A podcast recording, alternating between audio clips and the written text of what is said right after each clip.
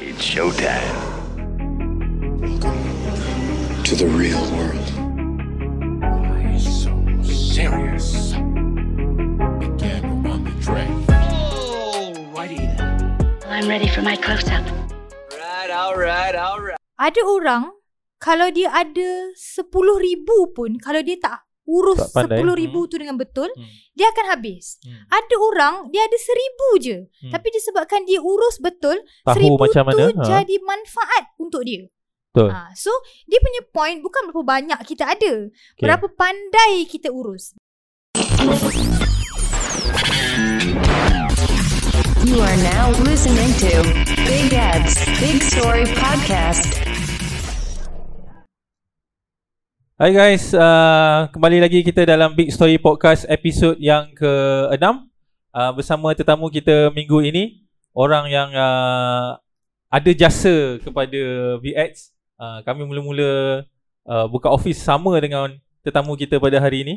Dan uh, tetamu kita pada hari ini ada ada perangai yang pelik daripada orang lain. Which is kalau orang lain tak suka cakap pasal cukai tapi tetamu kita pada hari ini dia memang kalau cakap pasal cukai boleh cakap pasal cukai daripada start ayam berkokok sampailah kambing balik kandang dia boleh cakap pasal cukai tanpa henti.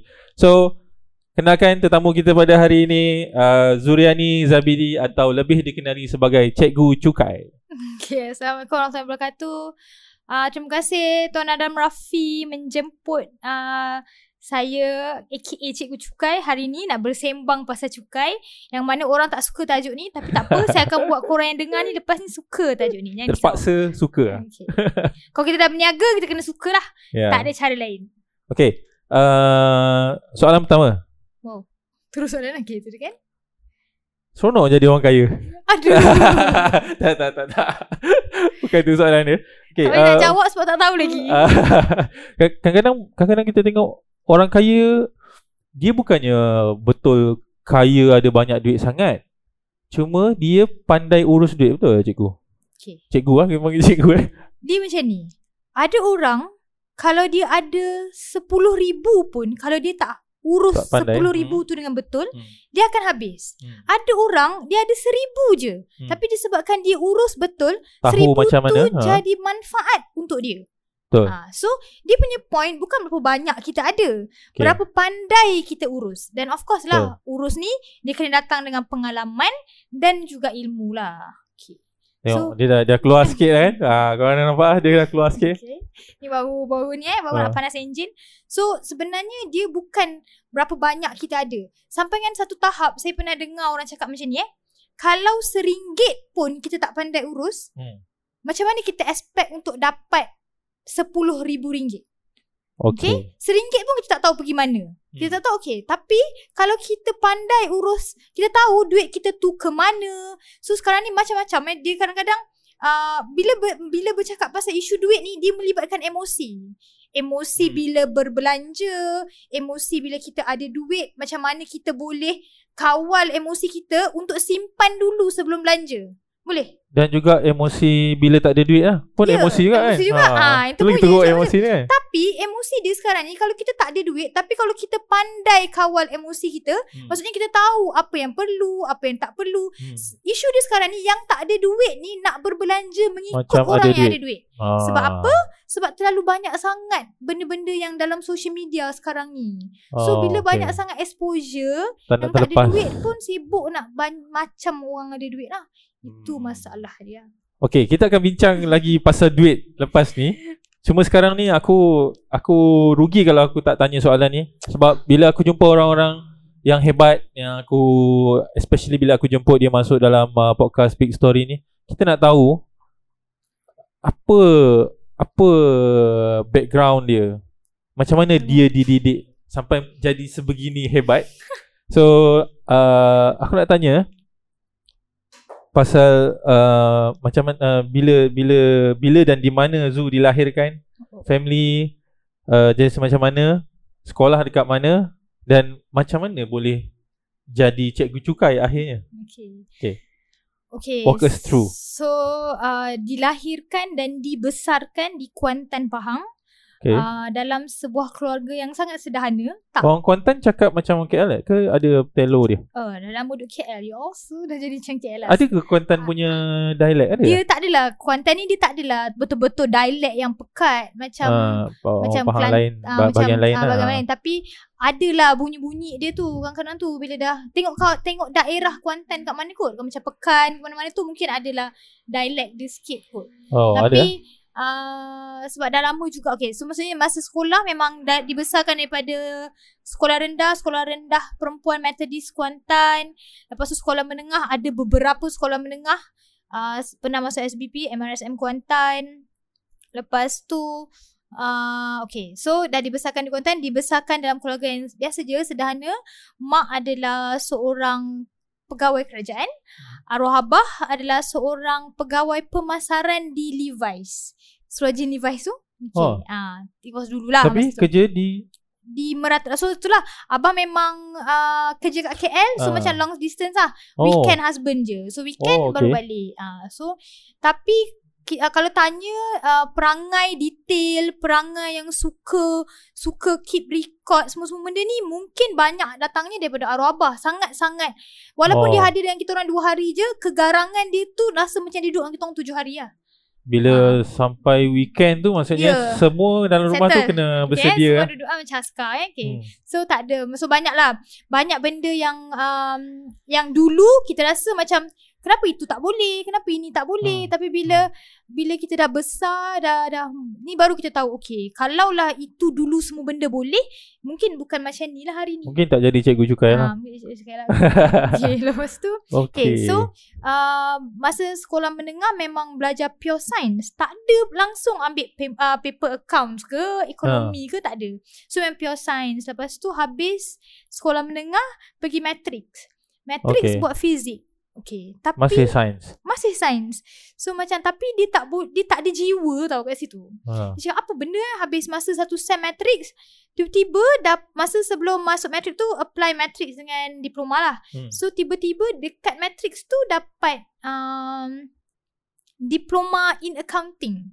Diploma in accountant lah. Maksud accountancy Okay. diploma. So tapi memang tak pernah ada background accounts. Account. So tapi disebabkan nak nak juga keluar daripada matrik tu rasa macam satu bebanan sangat duduk kat matrik tu. So oh maksudnya belum habis matrik. ah sedang dalam matrik Dalam dapat matrik? offer diploma Okay.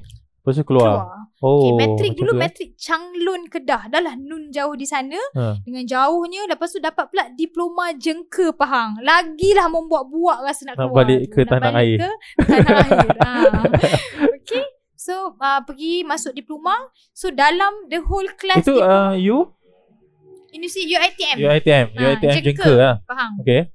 So dalam kelas UI dalam kelas diploma in accounting tu rasanya boleh bilang dengan jari je lah berapa orang yang tak ada basic accounting. Ah, yang lain semua yang memang semua dah, perjalanan dah dia memang lah, ambil account daripada sampailah ke Ya, situ. daripada masa sekolah menengah memang dah duduk dalam bidang account semua. So memang rasa agak krik-krik lah masa tu.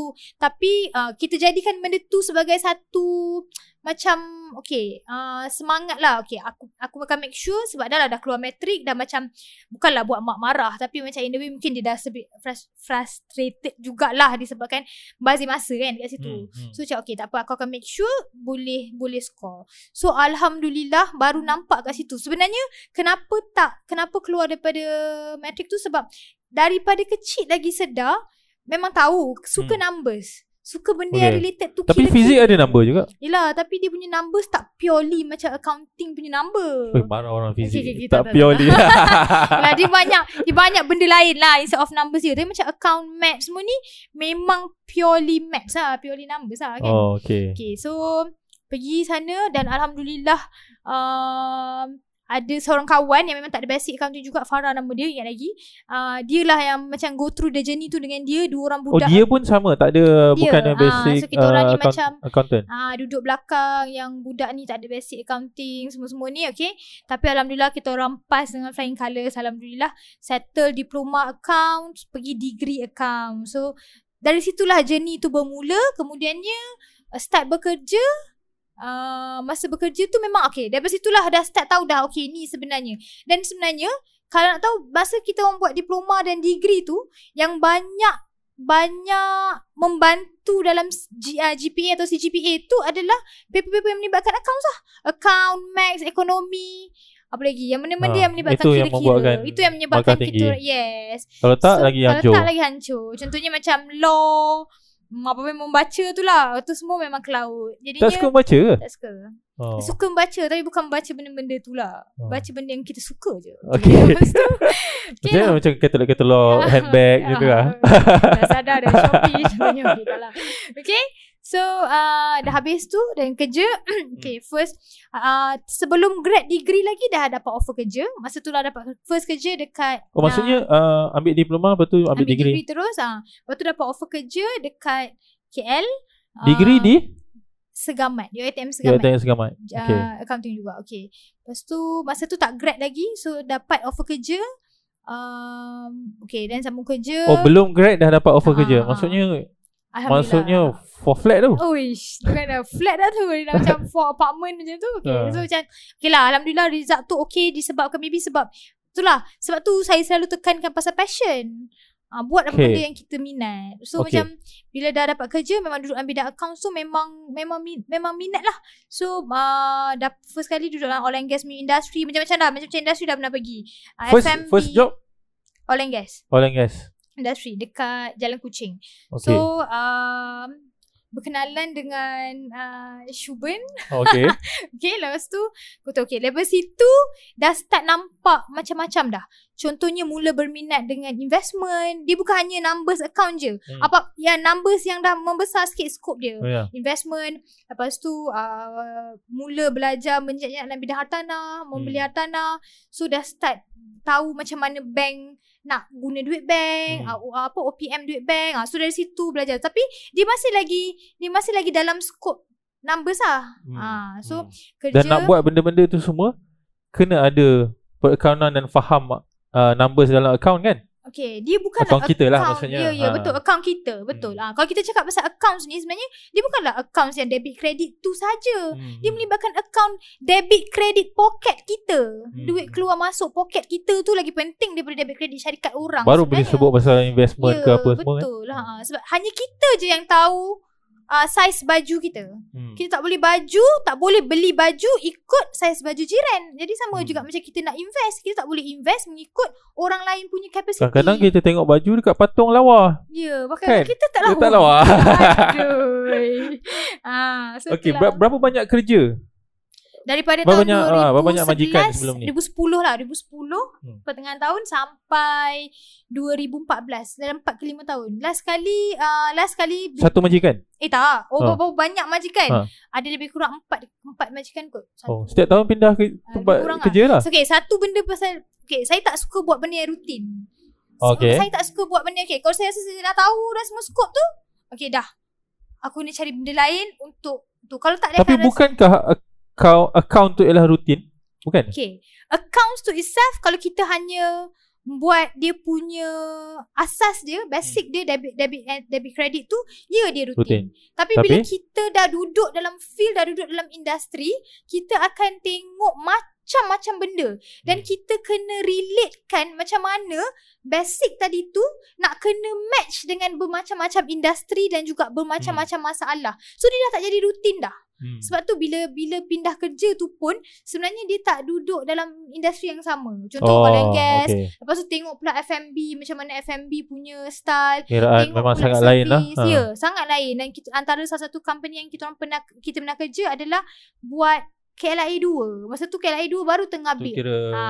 apa? Construction pula kan? construction. So dia macam more on service. Lepas tu kat situ banyak banyak timeline nak kena Hmm, jaga. hmm. So benda-benda yang berbeza lah. Lepas tu akhir sekali sampailah uh, last kali kerja dia uh, melibatkan company Singapore, Singaporean company, uh, branch kat Malaysia. Tapi pergi juga Singapore sekali-sekali untuk settlekan accounts kat sana. So on and off lah KL Singapore. Uh, masa tu uh, seronok dia sebab sebenarnya kan kalau kalau mungkin kalau tak tak fikirkan um, dah berkeluarga masa tu Hmm. mungkin sambung je lagi kot. Sebab Mungkin ada rumah kat Singapura. Ke memang Ah. ada rumah Singapura tak sekarang? ada, tak ada. eh? Belum, lagi eh. InsyaAllah soon. Belum, eh?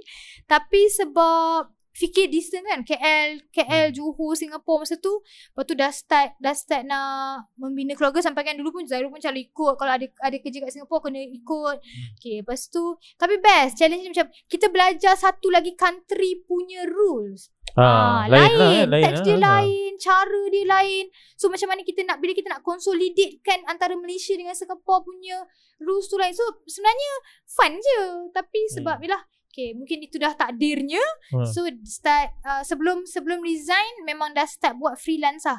Ambil okay. uh, orang-orang terdekat dan buat dan dari situlah bermulanya Masa first tu office. baru tahu rasa macam eh actually boleh buat Ya, business sendiri ni betul, kan.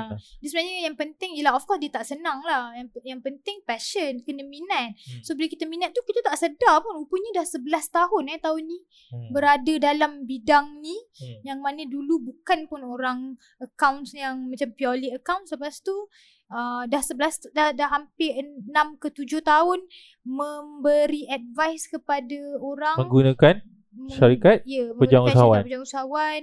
So uh, sebab passion tu dia tak sedar pun perjalanan tu. Okay, sebelum sebelum sebelum aku tanya pasal uh, company pejuang usahawan. Tadi perjalanan tadi daripada jadi student science masuk ambil matrik uh, fizik dari matrik uh, tapi tak happy kan masa tu. Hmm. Lepas tu pergi ke account. So sekarang Zu ada anak. Hmm. Berapa orang anak? Dua. Dua orang anak. Alhamdulillah dua.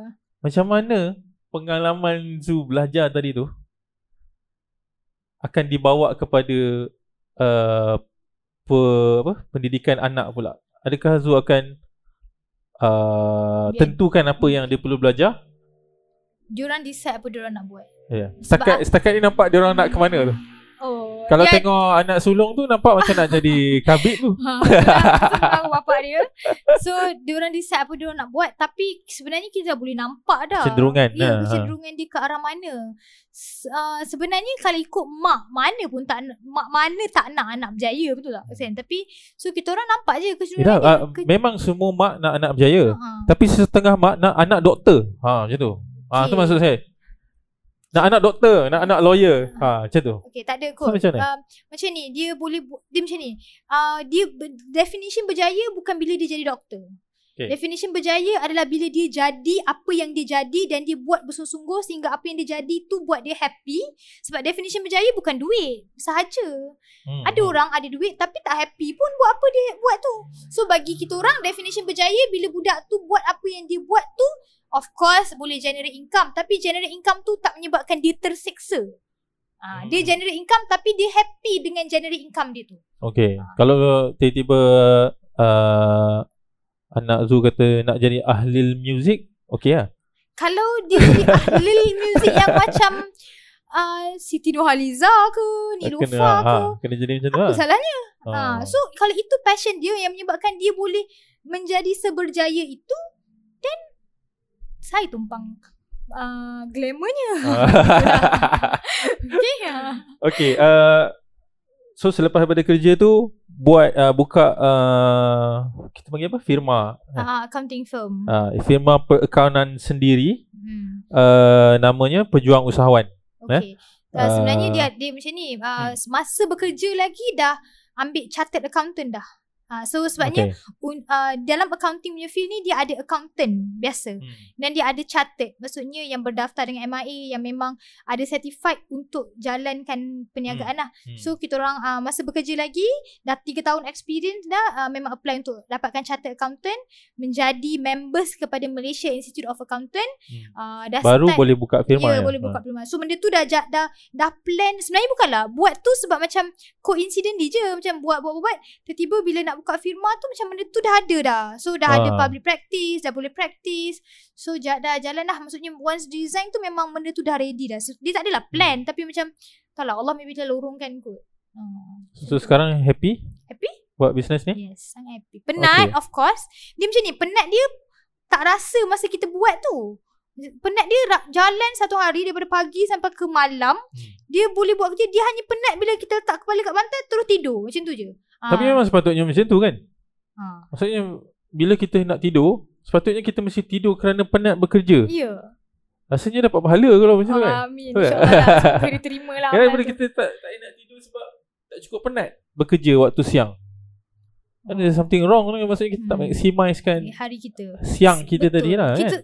punya tahap maximize tu handphone, laptop, PC semua akan bergerak seiring dan dan dan sebenarnya kan kena jadi sangat multitask. Banyaklah benda-benda yang kita belajar. Dia macam sotong lah. Ah, yang sotong lah. Keluar sekali tangan buka sekali tangan kau benda buka kaki aku dah benda buka kaki dah kayaknya. So dari satu uh, banyak banyak menekankan dekat tim juga yang duduk bawah bidang usahawan sekarang jangan lahir menjadi seorang typical accountant. Sebab Ap- okay. okey, ah, okey lah kita Apa banyak typical accountant tu? Oh, okay. Hmm.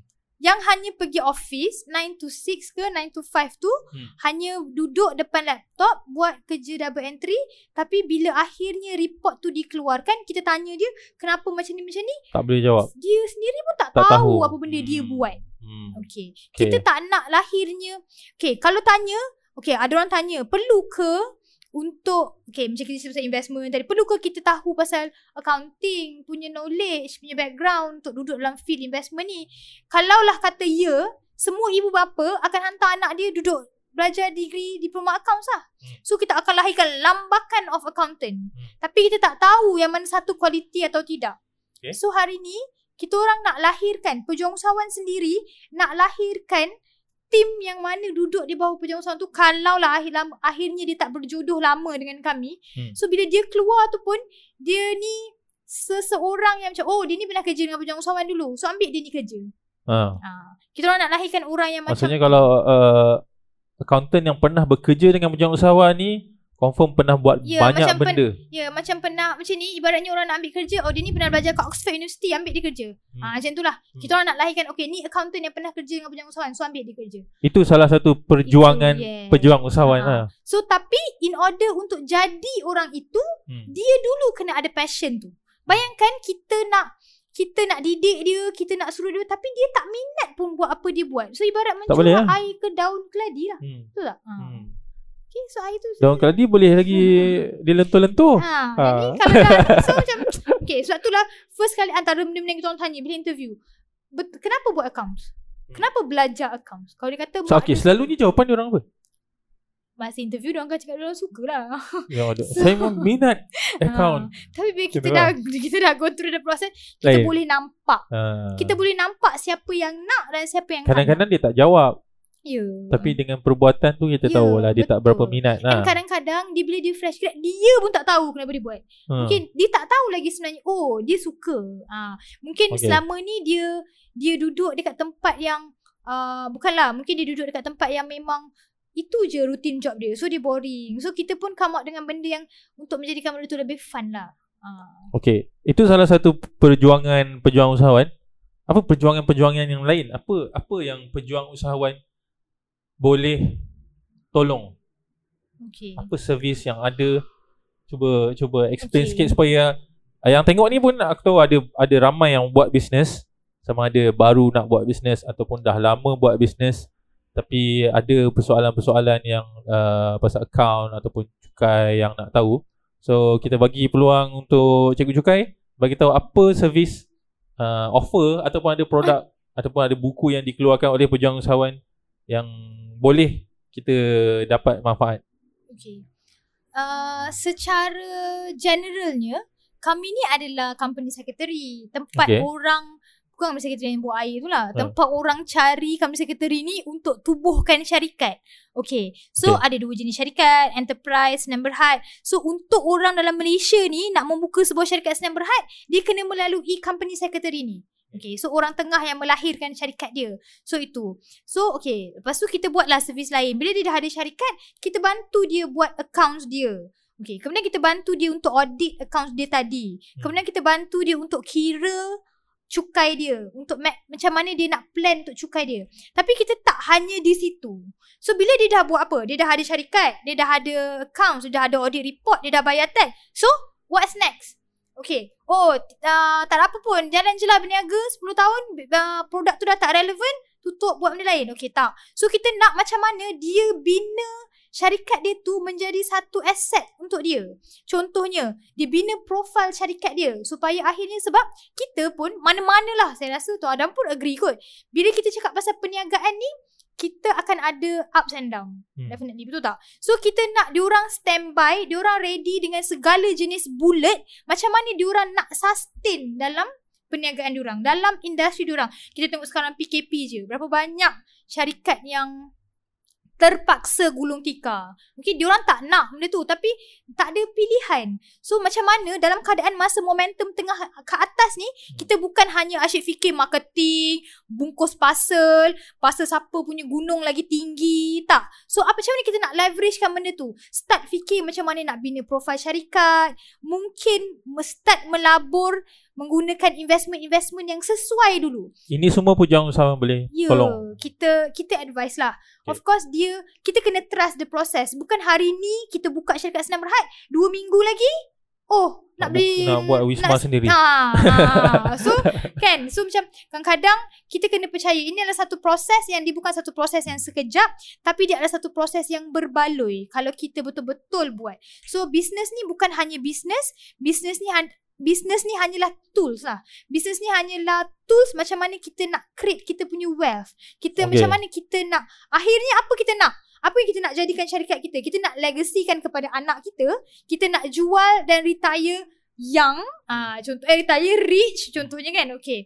Uh, so apa yang kita apa kita punya kiranya maksudnya pujangsawan tu sampailah ke tahap macam mana dia nak dia nak bisnes dia tu berakhir. Ha, so kita akan bantu insyaAllah macam mana dia nak create profile dia. Profile dia sebagai pemilik syarikat. Ada je pemilik syarikat macam okay syarikat buat banyak. Gaji pun tak pandai ambil lagi. Banyaklah benda-benda yang kita tengok. So sepanjang sepanjang ni. buat uh, pujang usahawan ni memang memang nampak ramai lah ada klien pujang usahawan yang yang Zoo nampak dia grow personally Hmm. dan professionally se- sebagai business owner dan company dia pun grow uh, bila dia bersama dengan pujang usahawan. Ada eh contoh-contoh macam tu? Alhamdulillah uh, banyak sebenarnya. Hmm. Hmm. Itulah uh, macam yang kita tengok proses dia eh daripada tak ada apa-apa bukan Hmm. tak ada apa-apa maksudnya tahun pertama uh, bila kita cakap tahu okay, langsung ah, lah tak kan, tahu ah. langsung bukan hanya setakat tak tahu langsung dari sudut da- dokumen pun tak kerti nak simpan lagi masa tu apa yang kena apa yang tak kena Dokumen So- apa pun tak tahu. dokumen apa pun Ah. tak tahu tak Dan, tahu dan apa memang siapa nak ajar kan? Ha, Ya. ha, dia nak Tap- niaga je kan. Ah, Ha, dia orang tak tapi semua orang pun se semua orang pun bagi saya macam okay semua orang pun start the business sama ada itulah pendapatan yang diorang nak cari ataupun membantu pendapatan. Mungkin ada perempuan yang start business kan okay, sebab nak bantu husband, contoh Hmm. menambahkan sumber pendapatan keluarga. Tapi dia pun tak sangka yang dia akan boom sampai macam tu. So tahun pertama tu adalah tahun buat mistake. Benda tu biasa.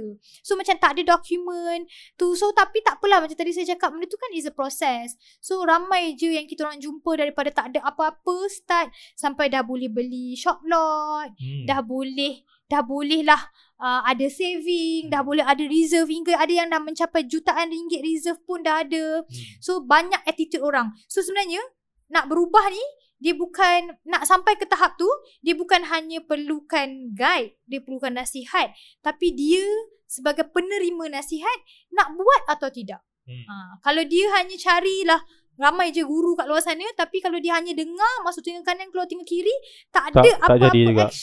Dia tak akan jadi juga. Macam mana pun bagus orang yang memberi nasihat pada dia tu. Okay.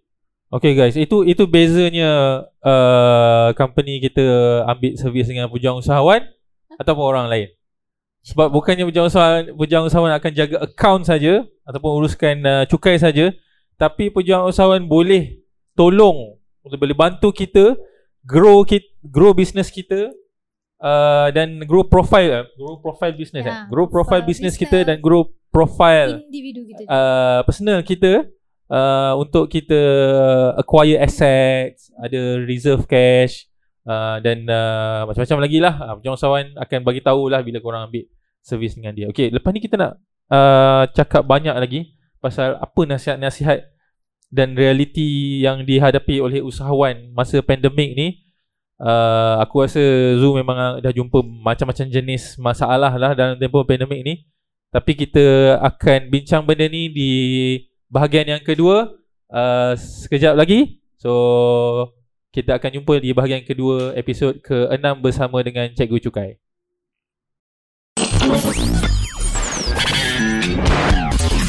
You are now listening to Big Ads Big Story Podcast.